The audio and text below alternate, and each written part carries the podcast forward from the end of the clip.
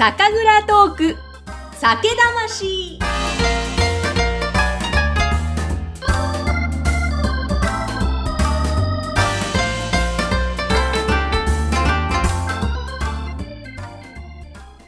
今回の配信は M&A 漫画。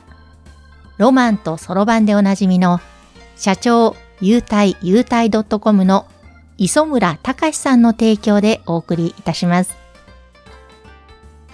皆さんこんにちは。酒蔵ナビゲーターの山口智子です。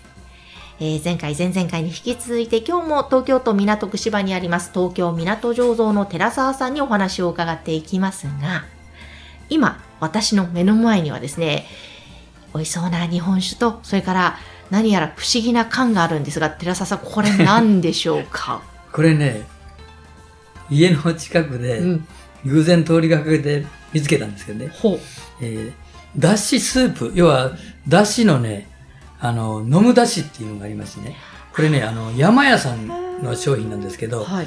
焼き穴子とかね、いろんなウルメとかが、こう、昆布もですけどね、それでだしを取って、それをごくごく飲めるぐらい薄く作っておられて、それと、今、ご紹介する私のお酒はい。と一緒にチェイサーとして飲んでいただくと、うん。これがまたね、私の今の一押しなんです。ええ面白い。なんか、あの、おでんの出し割りは聞いたことあって私も好きなんですが、そうじゃなくて、チェイサーとして、うん。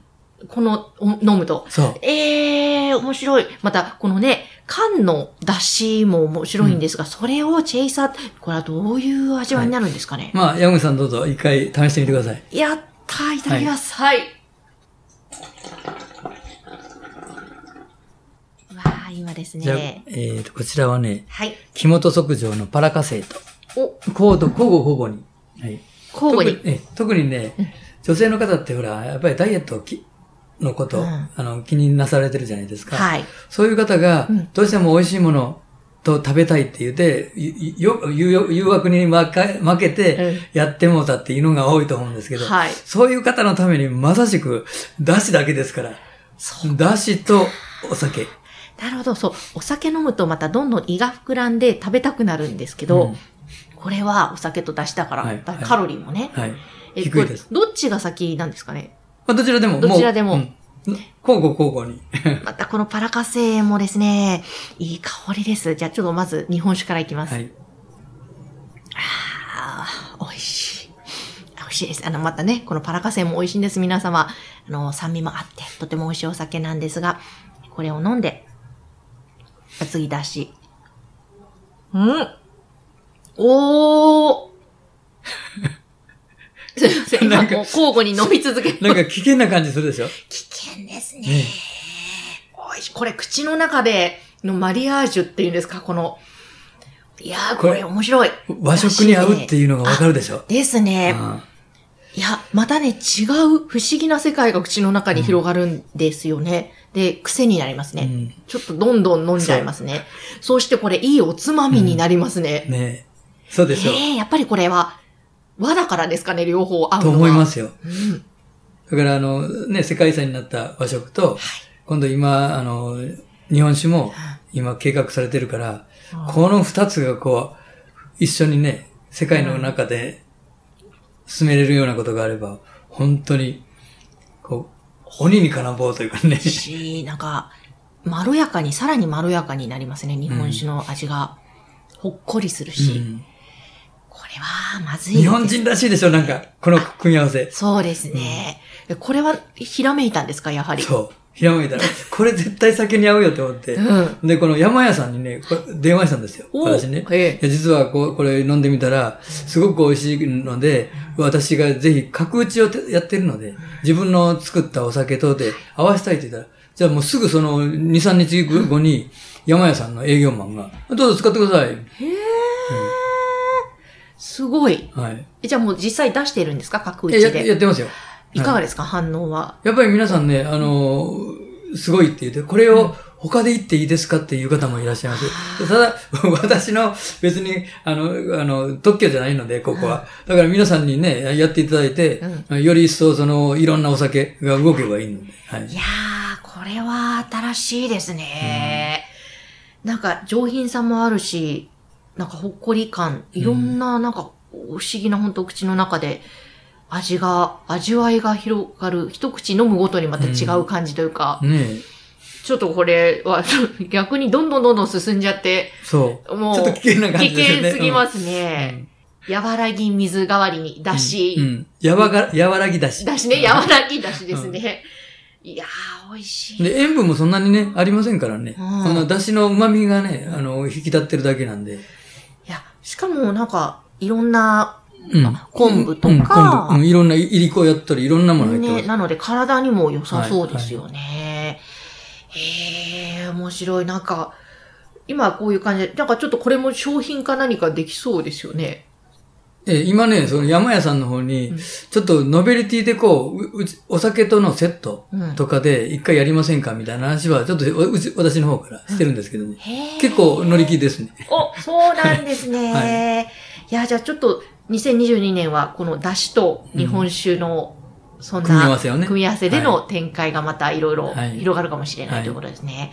わあ、面白い。もう、本当に、ね前回も話していただきましたが、いろんなテレビを見たりとかいろんなところでヒントを得て、はい。アイデアを日本酒作りにも活かしてるっておっしゃってましたもんね。えっ、と、2022年の寺沢よしみはどうなりなるんでしょうか？教えてください。いや、はい。な、どうなんですかねもうここまでもいろんな思いを実現されてこられてますけども、さらにもっとやっていきたいことっていうのは今の時点で他にもあるんですか？で、他にもまあね、あの、たくさんありますしね。あまあ、あの、交互期待で、また次回、あの、うんうんインタビューしていただければ、またその時にあ新たなものを。はい。楽しみだ。なんか、そのすべての寺澤さんの原動力って何ですか？まあ、前回も言いましたけど、うん寝ることです。あもうシンプル。はい。シンプル。へえ、え、食生活とかその辺はそんなには、あと運動とかはどうなんですか？自転車でまあ通ってたりしますし、で、仕事柄が動く仕事なんでねで、あとね、私、立ってし、あの、パソコンをやってるんですよ。で、それも、えっ、と、まあ、体幹を鍛えたり、インナー、インナーマッスルとか皆さんね、言いますけど、えー生活の中にどれだけこう、あの、自分を動く環境を作る。要はこう、椅子で座ってしまうとどうしても自分の体重がお尻に来て、うんで、あ足はそれはブラブラできますけど、それを立ったまま、要はちょうど、えー肘を曲げて、パソコンのキーボードが、あの、叩けるとこ。それってね、立った状態で、今の机がかなり下にみなあるんですよ。はいとなると、視野がすごく広がるので、うん。たくさんの書類を並べても全部がいっぺんに見える。で、か書けるような台を横に置いといて、うん。パソコン、えー書けるとこ、で、資料って言って、3段階であるので、で、それで振り返りながら、こう、あの、角度を利用して、で、仕事してます。そうか、そう。前回ご出演いただいた時も最後にその話を少ししてくださってて、はいなるほどと思って、やりますと言いながらやってないんで、そうですよね。あの、うん。本当にですね、リモートがまた多くなってきて、本当座ってる状態が多くて、そうすると首こり、肩こりがうだんだん、うんね、あの、重くなってくるんですよ。うん確かにその、立ってたらね、うん動かざるを得ないんです本よ。当ですよね。で、その、可動範囲がこう、お尻で固定されてないので、横に踏み出すこともできるし、前、なんとでも、こう、あの、ストレッチしながら別にキーボードを叩けますから、私ね、あの、なんかこう、あの、それこそうん、肩こりとか、そういうの全く自分が感じたことないんですよ。うわー。あそうなんですね。でも、さっきおっしゃってたように、本当日常生活の中でいかに動くということを見つけるかって、全然考えてなかったんで、まずはそうか、立って、いや、これちょっとやっぱりやってみますね。うん一度ねまずは。、一度やってみてください。ねえ騙されたと思って。段ボールでいいんですよ。うんうんうん。段ボール箱を高さを合わせて、うんで、やってみると、意外に心地いい、心地いいって思ったら今度は100円ショップね。うん。で、100円ショップで、あの、か簡単な、あの、組み立てる箱を買ってきて高さを合わせて。うんうんうんうんで、それでもう終わりですから。なるほどね。で、その横にね、小さいその100円ショップのペン立てとかを入れれば、そのペンやったり、その自分の好きなものが全部周りにあって、ほんで、その、パソコンと同じところにね、飲むもん置いといたら、こけた時にはパソコン台無しじゃないですか。はい。下にあるわけですから。絶対それが引っかかってこけても、パソコンも守られるじゃないですか。もう本当すごいですね。もう効率的、効率化。まさに4階建てのビルで醸す寺澤さんならではの。はい。寺澤オフィスもちょっと撮影してみたいぐらいですいね。や、あんまり綺麗じゃないですか。はい。